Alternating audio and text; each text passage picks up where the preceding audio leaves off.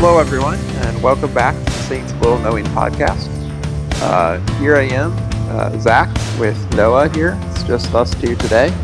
And today we're going to be talking about uh, how Christians should think about history. Uh, this topic came up to me as I was thinking about the whole statues thing and people wanting to tear down statues as symbols of racism and as saying that America's founding and America itself is a completely racist country. And I just wanted to think, how should we think about that? Because I believe that that is an extreme view on the one side, but on the other side, I think there can be the extreme view of seeing our country as perfect, or seeing our, our founding fathers, or just seeing people throughout history as perfectly complete heroes who did nothing wrong, or as villains who did everything wrong, and kind of finding the balance between that. So, I guess my initial thought is, uh, Noah, what do you think you would give some advice to people about how to handle it? About ha- like handle the statues. Well, yeah, let's start with that. How would you handle the statues? What do you think about? Okay, um, my personal thought is on the statues, right? Mhm. There is a certain percentage, I don't know the percentage off the top of my head, of statues that were created for the memorial of the Civil War. Um, if, you, if you look at the history of Confederate statues being put up, there's timelines online you can look up. You'll see that relatively throughout history there was a there was always a few statues being put up every every few years or every year or so, just commemorating like these are American lives who were lost here at this spot. Yeah. These are people who were lost here at Gettysburg. If you've ever been there, you'll see there's spots saying here's where the Confederate Army stood, here's where the Union Army stood, showing where they fought and probably died at. Mm-hmm. But Yeah. On the other hand of that, if you also keep looking at this diagram, um, there's certain spikes in it. In 1920s, we had one of the largest spikes in all of American history of Yeah. the desire for um, Confederate statues to be put up. Now, 1920s, that is a while after the Civil War. Then the next spike you see is in the 1970s Yeah. another spike in Confederate statues. So you see these two different Mhm. areas of spikes going up of Civil War statues, and it's and those were funded by um, what are known as oh what were they? It's like the Southern Daughters or the Daughters of Dixieland or or something Mm. along that. They were it was a one Okay, central wow. organization funding these majority of these statues and getting the funding to these. It might be like Daughters of Dixieland or something like that. And so, in my opinion, how I would say we should handle it personally is the ones that were put up in the 1920s and the 1970s as a celebration of racism and slavery and commemorating to the time of that and looking back at that, I say we should be getting rid of those statues. Um, because really, if you look at any other country who's had a significantly negative part of their history, they don't really commemorate that. I mean, you don't see Germany putting up statues of Hitler, and you don't see England putting up statues of the other kings who they had to take over in order to make United Kingdom. Um, Yeah. So that's just personally how I think we should handle that. Is get rid of the ones that were created in those time frames that are commemorating or memorializing or being apologetic to the Confederate States.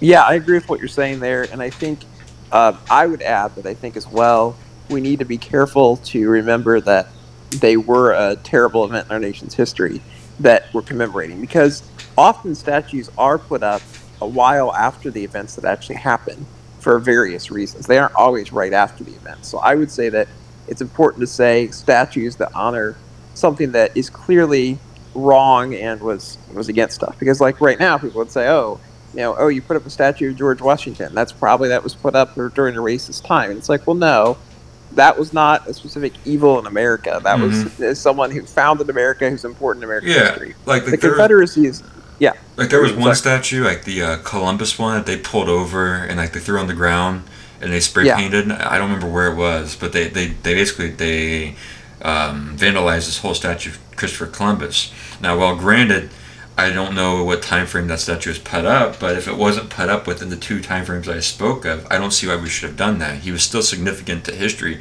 in some portion of finding America.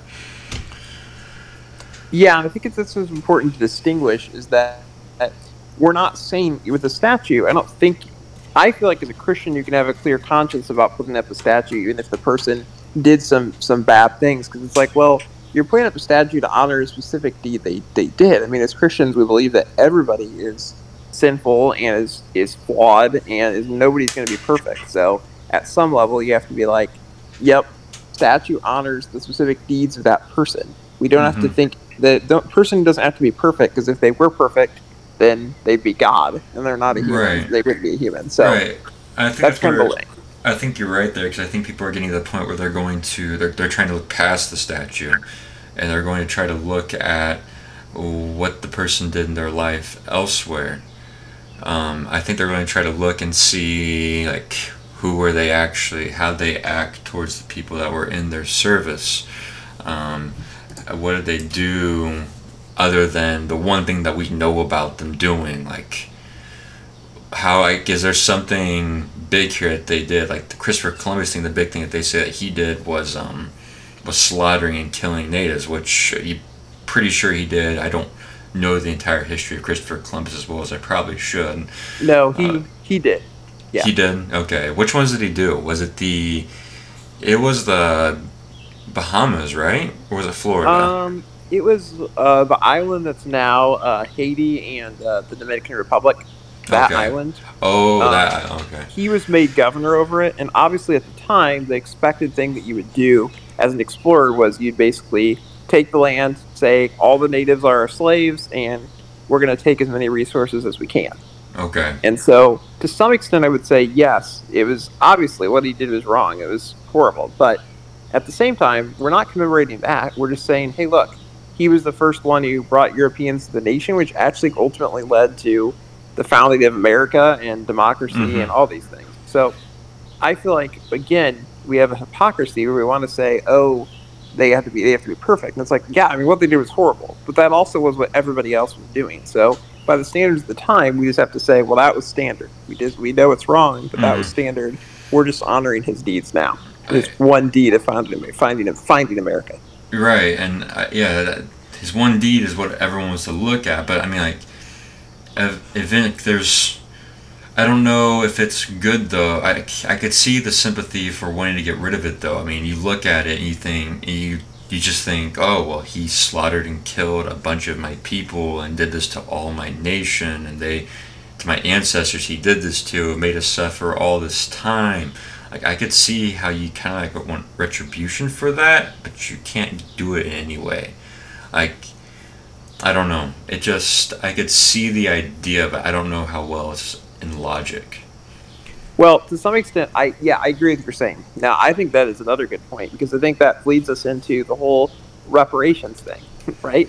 That's another thing of history of we're looking back and saying something horrible happened in our past uh, with slavery and racism and all this stuff. Therefore, in order to solve it, we must spend all this money now in the future. And I just think that the main thing that brings me back to is from a Christian perspective, you know, God says that vengeance is mine. So at some mm-hmm. level, yes, government should do what is right, but we can't go back and redo everything from the past because that's God's perspective. We have mm-hmm. to get over that and say, look, I have to forgive and move on. But there obviously is a balance. I would agree that there's certain government things the government should be doing. I mean, we should be getting rid of active racism now, but to go back in time and redo all, rehash all that just seems wrong because everyone has wrongs that have committed against them at some point. Now, some are a lot bigger than others, but to give reparations to one group, like black people, but not to other groups like Hispanics or any of that, like where do you stop? Everybody has something they can say they've mm-hmm. done. I mm-hmm. mean, the Irish can say, the Irish can say, well, at some point we were banned from certain neighborhoods, you know? That all these different groups can say, we have a right to get reparations. I just think there's a point we have to move past kind of judgment and just say there has to be some forgiveness and moving on. What I think though is why you see like the black population wanting to have more of reparation, more of representation, is because they see things still happening to them. That they, they still see things happening. That's a discriminatory factor. I mean, we still see uh, some different treatment with the police potentially. We see some different treatment with elections and uh, arrests, arrests and just police treatment towards them. And so I think that's why you see it more prominent with that population rather than the Irish or the. Uh, well, probably the Hispanics, maybe I'm not sure entirely, but I'm sure it's there. But that's why you probably hear it more cried out from the minorities because the minorities are more discriminated upon than the Irish, the Italian, or anything else. Those are now considered um, white as as it happened. I mean, eventually they just rounded them all together and said, "Oh, you're all white," instead of calling us Irish, Italian, stuff like that. Yeah, no, I know what you're saying, but I, I do think that that's where I think we have some cultural confusion because I think there's a, there needs to be a distinction made between righting wrongs now and going back to the past and saying we need to right wrongs. So I think if you're going to give welfare money or money to different programs to try to replace the police with them more fair, that's a whole other issue. I feel like the issue of reparations, though, is basically going back into history and saying because bad things happen in history, therefore we need to keep on bringing those up, and people need to pay for those now. And I just Mhm. feel like that is a wrong attitude to have about this. I, I think the way that we should approach it is honestly how Germany has approached the concentration camps. You know, Yeah. like they've kept, like they, they they've kept the um, they've kept, they've kept the physical camps up and intact and allow people to go see them and understand what they went through and to see the pain, the suffering, the humiliation, the torture, the killing that they went through and when people can see that, they can more relate to it and become more sympathetical to the cause, and then therefore treat them in a more equal way or be more prone to, or be less prone to be shown to a radical ideal against that group of people. Like right now in Germany, if someone were to try re- raising up a radical view against the Jewish population, there would probably be a rising up against that as we've seen with the recent uprising of Nazism in Germany again, uh, it's not that bad, but they are deploying police out to it, like squads of police, just getting rid of it as much as possible. And there's a public backlash of the majority not wanting it. So I think if we were to remember it in a way that was showing to what they went through, I think that would be better off. I don't know if statues would be the way to go to remember something like this personally. Well, what I was going to say is that I know that in, I believe it's Mississippi, there's a memorial they just put up that just like our memorials for different wars and the casualties there, it lists all the people who we know of who were lynched in the South Mm-hmm. and kind of says to honor them, we're honoring their memory of what happened to them. Exactly. And so, yeah, yeah. Exactly. I mean, we need more of that. If we had more of that, then I think there'd be more of an understanding. Yeah, and so I think what it's important to remember though about your example from Nazism in Germany though is that at some point things don't go away completely, and to, so to Mhm. expect that you know we need to eradicate everything that's racist or whatever, well that's that's just not going to happen. It's, it's a matter of time because Right. even in even in Germany, you know, you'd think for all the horrible things that they did, you'd think that anti-Semitism would be gone, and yet it's not. If anything, it's I mean, it's a lot less strong than it was, but still, there's Germany is one of the countries with some of the strongest anti-Semitism Right. of any country. It's really it's really strange the I, way that works. I saw before Corona was hitting, I remember seeing articles out about there being a reported rise in anti Semitism and a rise of Nazism in Germany. So you're right. You, you won't ever get rid of it, I don't think. But I don't know. There comes a there comes a point in time where you can get to the point of having a majority of population against it. I guess right now a lot of people feel the majority of the police population isn't against that, I guess.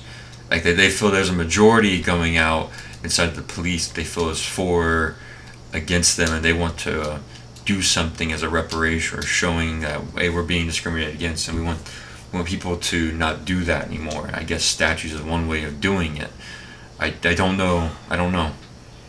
I don't think it's a it's a good way because I think that it goes out of control, and I think once you start taking down one statue, where do you stop? Because every person is flawed, and that's where I just think I feel like part of it is against our idea if we want to idolize our heroes. So I, I agree that I think there's been some some idea of we go back and look at the founding fathers and say they were absolutely perfect, and I think that actually in America, I feel like we're moving pretty strongly away from that.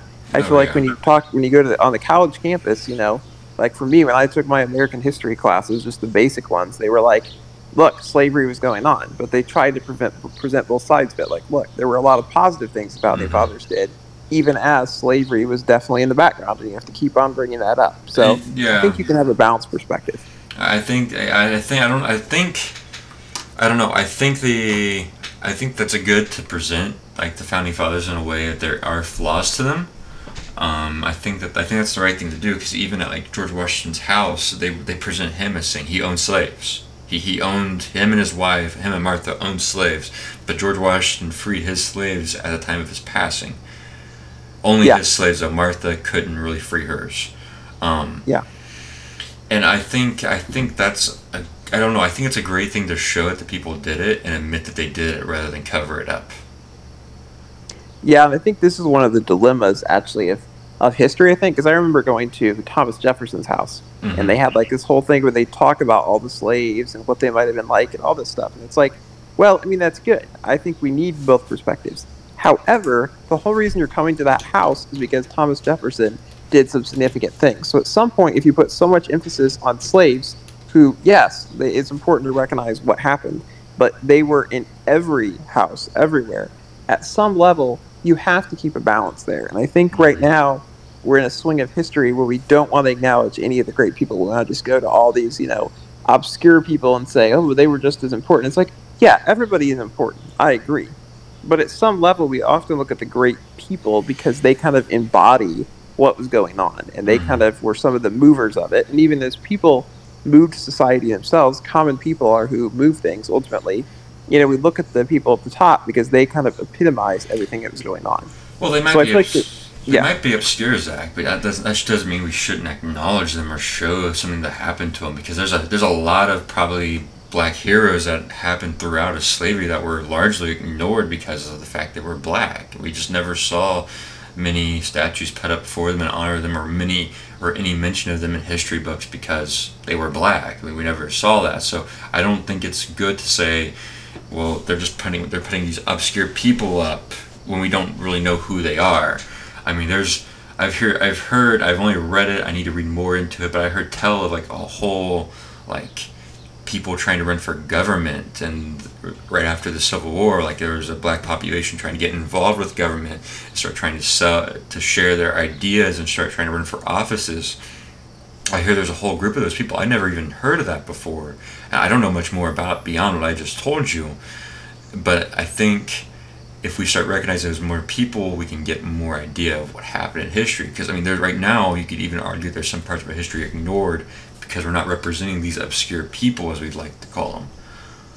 Yeah, I understand your point there, and I do feel like those people need to be recognized um, after the Civil War. I do think on a separate point, though, as far as when people were slaves, like in general, we need to know what the conditions were. But because they were enslaved and poor, and many of them were illiterate, there's not a whole lot we can know about them because Mhm. most of their stories are never recorded. So I think there is somewhat of a difference between that and after the Civil War, where certainly those people after the Civil War, I mean, they always talk about there was a guy who's several people elected to the Senate Mm-hmm. and House who were black, and they always were like they were. This was the last black person elected to the Senate, like until like 1965, and you're like, wow, that's Yeah. insane. What happened? So those stories need to be told. I agree.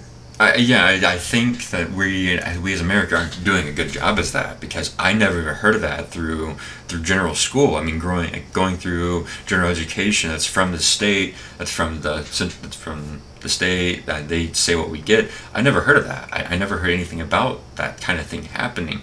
So I think we're doing a a, uh, a injustice to it, even culturally outside of statues, of showing these things happened rather than just saying slavery occurred, it went on with our lives after the Civil War was over.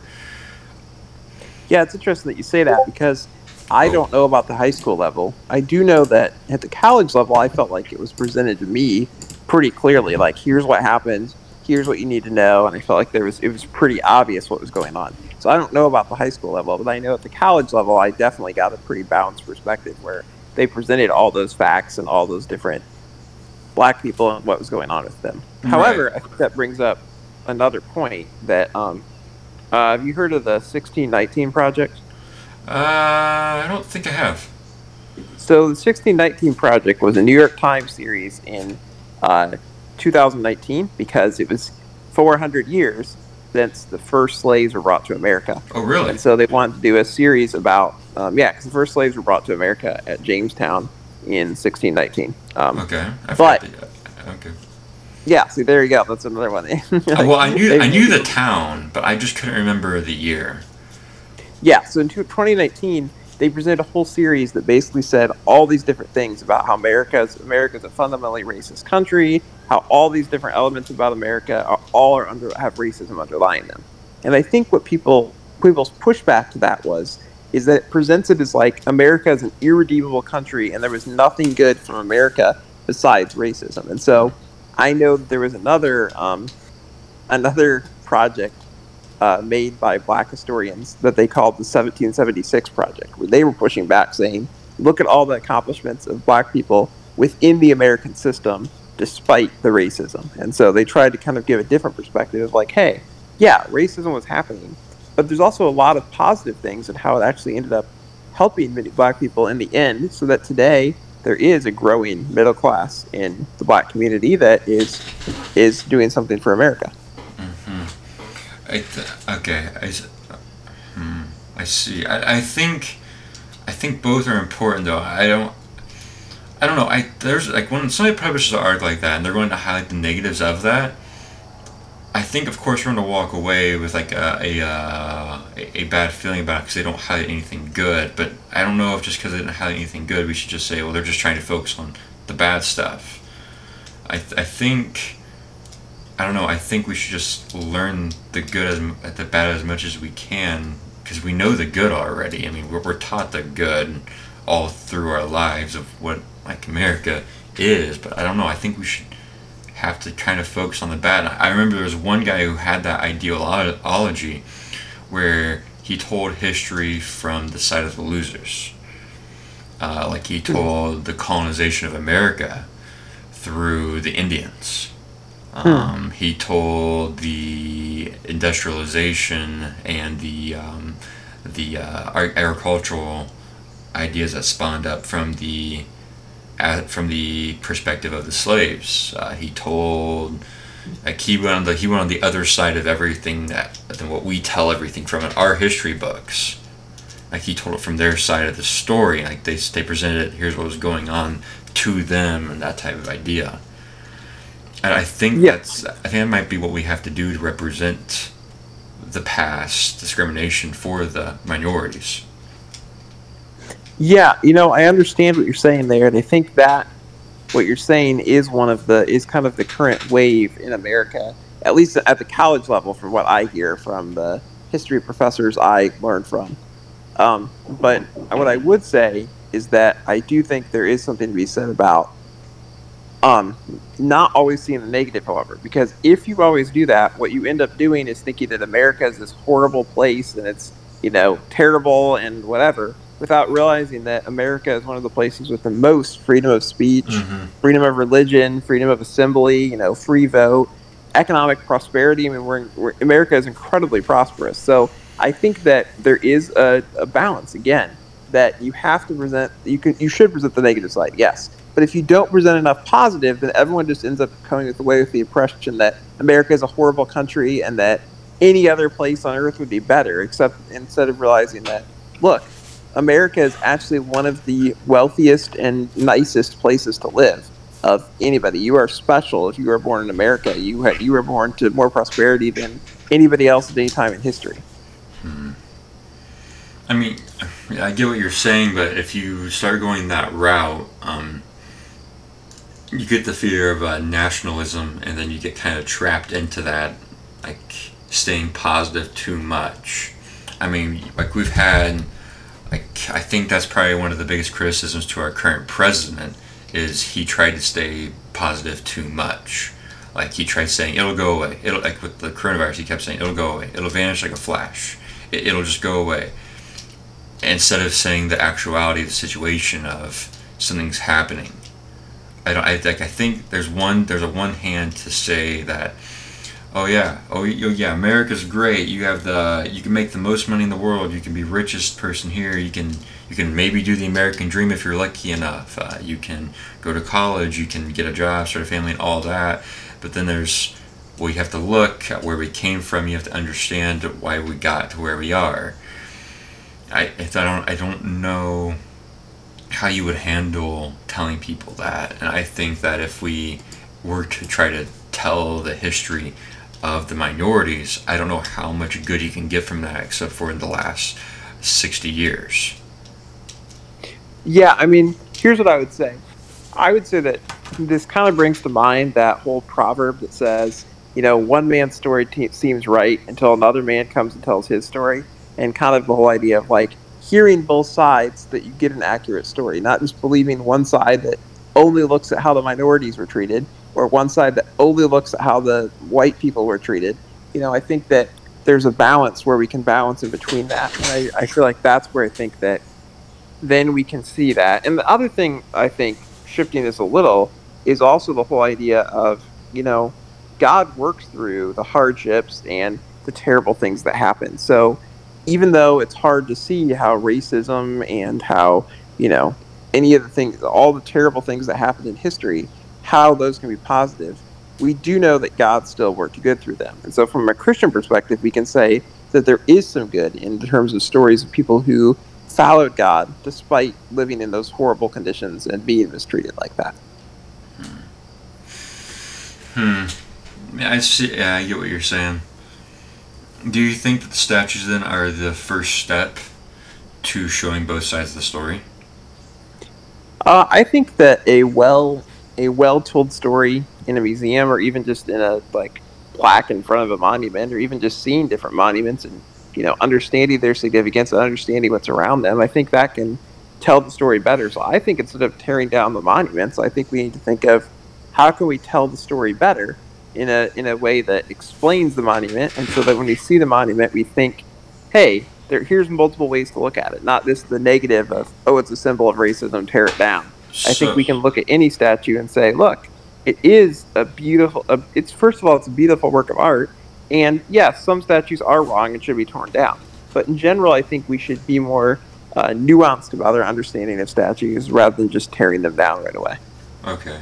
So, what do you think? I got Smithsonian they have a Black History Museum separated separated from the rest of all the museums, like from the American mm-hmm. history, from the aircraft, from everything. There's one entire museum dedicated to Black history. Do you think that should be incorporated with the rest of everything? Um, that is a really good question.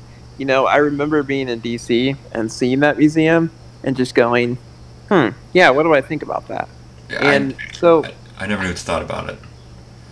Yeah, my, my first my first thought when I see it is, yes, I think it's wrong. I know that black people have had a completely different experience, but so have Hispanic people, so have Native Americans, so have you know women. If you want to go with that, you can't just divide everybody else into groups. If you keep on dividing everyone into groups, then what do you expect except a bunch of people who are really angry at each other? So yes, I think that each group has something unique to them I, that you know that there's just a unique part of their history and their backgrounds and everything that no one no one can accurately per- portray. But I think that if you put it all together in one museum instead of separating it out, if it's supposed to be on the National Mall, doing that. I mean, you can make a more individualistic museum, you know, for individual groups in other places. But I still feel like on the National Mall there should be more unity with that. And so I don't I don't love it, but I think that I think there is some positive from it, and I think right. that mm. it can do some good but I don't love the placement on the National Mall. I feel like it kind of shows some of the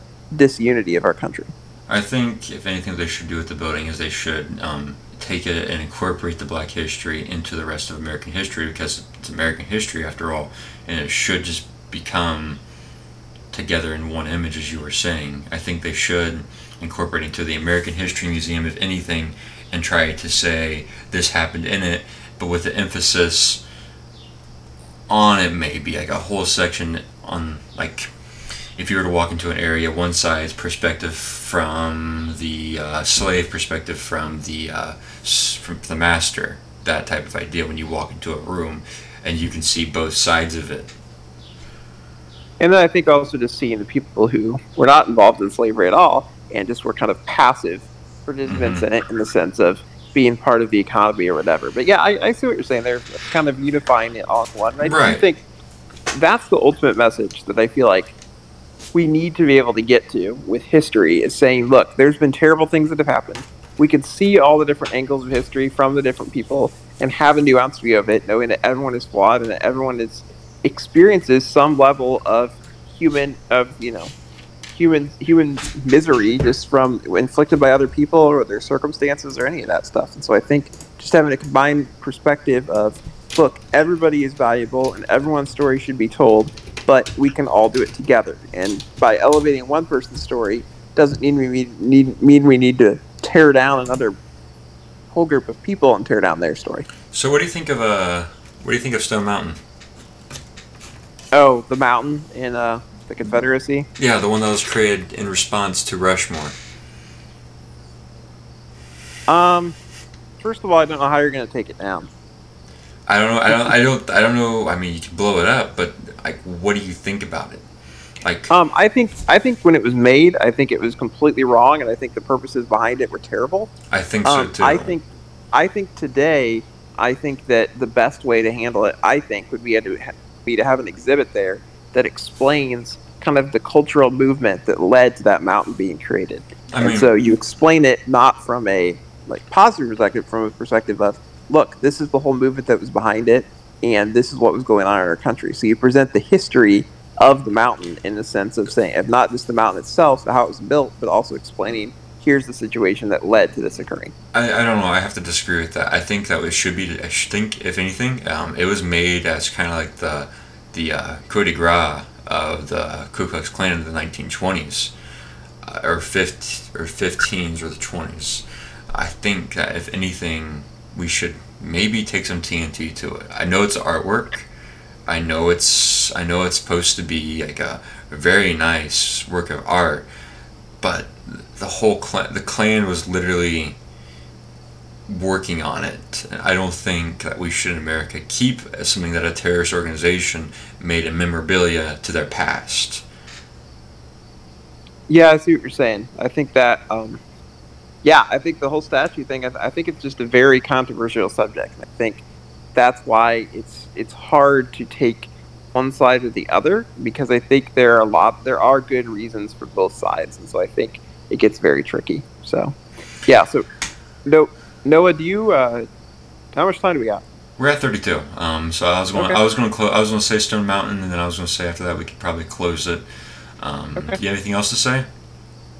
Uh, no, I think thank you for joining us on the Saints of All Knowing, and Yeah. we'll see you next time. Um, yeah, thank you for joining us. Uh, we're kind of going shifting back online, um, so bear with us here as we keep doing this shifting over and shifting back into person. So you might see our audio quality shift up and down, back and forth. Um, but we're going to try to figure something out here as we go potentially back into quarantine, come out of quarantine. Who knows what happens? But as Zach said, uh, thank you for listening.